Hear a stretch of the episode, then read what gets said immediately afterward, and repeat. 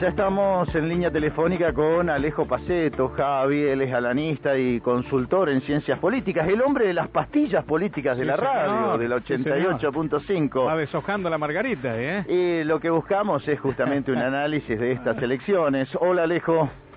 ¿Qué tal? ¿Cómo están, Javier Eduardo? ¿Todo bien? Muy bien. Muchísimas gracias por atendernos. Bueno, te escuchamos, Alejo. Queremos tener tu palabra justo en relación a estas últimas elecciones que vivimos en la jornada de ayer, tanto a nivel nacional, y después podemos profundizar un poquito lo que pasó acá en la provincia del Neuquén. Y me parece, a grandes rasgos, lo primero que podemos decir es que hay, bueno, una señal, por lo menos de aviso, para lo que son, bueno, no solo el oficialismo a nivel nacional, sino que también a nivel de lo que fue la interna acá en la provincia de Neuquén. Bueno, también hubo un voto que me parece que responde a ciertas cuestiones relacionadas con la gestión, y bueno, la gente se ha expresado de esta manera. En lo que digo a nivel nacional, volcando los votos de manera mayoritaria, también se puede decir lo mismo en la provincia de Buenos Aires, para la oposición. Y bueno, acá en lo que era por ahí la elección que más estábamos desde algún punto observando, que era la interna, que no fue para la lista que responde al oficialismo del partido, y bueno, también Pablo Servi, que obtuvo la mayoría de los votos, lo cual también es un signo de aviso para el gobierno provincial. Alejo, ¿era esperable la derrota del oficialismo en la provincia de Buenos Aires? Sí, yo creo que sí, tanto en provincia de Buenos Aires como a nivel nacional. La verdad que, no sé si te digo que era totalmente esperable, llama un poco la atención por ahí los números, pero bueno, evidentemente es una tendencia que también se ha visto en otros lugares, vinculado con un voto de la sociedad que no está de acuerdo con cómo se está llevando la situación en líneas generales, y que tiene que ver obviamente con cómo se estuvo gestionando la pandemia, que más allá del operativo de vacunación y de cómo todo eso ha avanzado, bueno, la economía sigue siendo el indicador principal y lo que en la mayoría de las veces termina definiendo lo que la gente decide votar, ¿no? Uh-huh. Dos preguntas, Alejo. ¿Qué valoración le das a estas PASO y después las elecciones intermedias? Y a continuación, si decodificás que esto vendría a ser un voto bronca.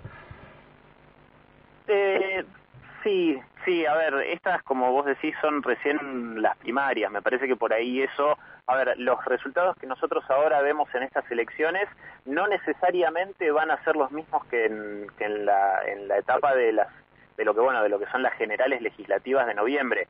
Me parece que por ahí, para esas conclusiones, tenemos que esperar un tiempo o ser un poco más prudentes, porque también hay mucho del voto que se dio en estas PASO, que es un voto estratégico. Mucha gente decide apoyar a alguna de las listas internas en todas las opciones que hay, ¿no? A nivel provincial, en otras provincias y a nivel nacional, con lo cual, bueno, hay que ver cómo esos votos se aglutinan. También se sabe que por ahí hay algunos partidos o algunas fuerzas que de alguna manera colaboran con votos hacia otros partidos, juegan en otras internas, y bueno, esos votos después vuelven a este mismo partido o coalición. Por eso me parece que por ahí tendremos que esperar a lo que van a ser las elecciones de noviembre. Uh-huh. Pero sí hay una señal de alerta, por lo menos para que las dirigencias tengan en cuenta a noviembre. Uh-huh.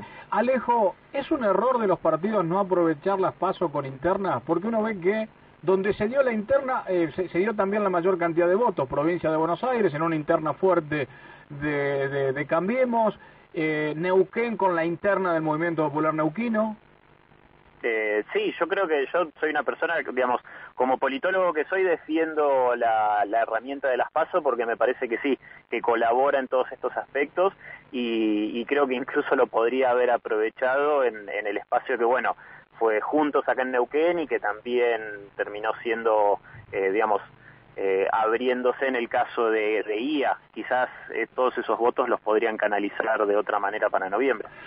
Bien, ¿te llamó la atención la elección que ha hecho la izquierda, al igual que en la Ciudad Autónoma de Buenos Aires, lo de Milei, estos dos fenómenos? La izquierda es viene creciendo desde hace muchísimos años, y es siempre se usa de ejemplo como la fuerza que mejor supo aprovechar la instancia de las PASO. No me llama la atención porque, digo, es un crecimiento que vienen teniendo de manera sostenida más allá de algunas elecciones particulares en los últimos años. ¿No se queda con el voto, no se queda con el voto K que hoy está con bronca? ¿Cómo, perdón, con el voto? La izquierda, por ejemplo, en Jujuy, ¿no está ahí el voto de Milagro Salas de otro tiempo? Puede ser, sí, puede ser. Igual es lunes y por ahí es temprano como para asegurarte eso, pero sí puede ser tranquilamente en muchos distritos, ¿no? Que hay gente que por ahí se identifica más con la izquierda, que votó al Frente de Todos en su momento, ahora desencantado por ahí decide darle... Igual ya te digo, son las PASO, hay que ver, digamos... Esta charla la vamos a tener mejor el lunes posterior a las legislativas de noviembre. Sí me preocupa el resultado que obtuvo Milei, eso desde ya. ¿Por qué?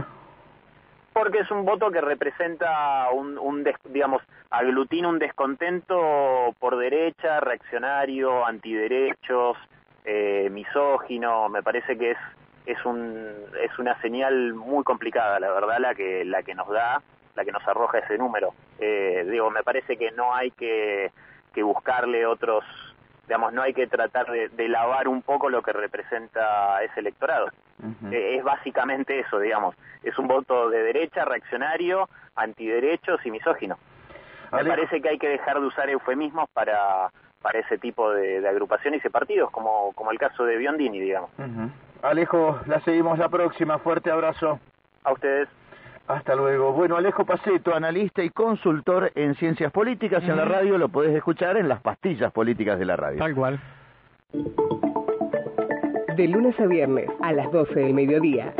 Capital de Noticias.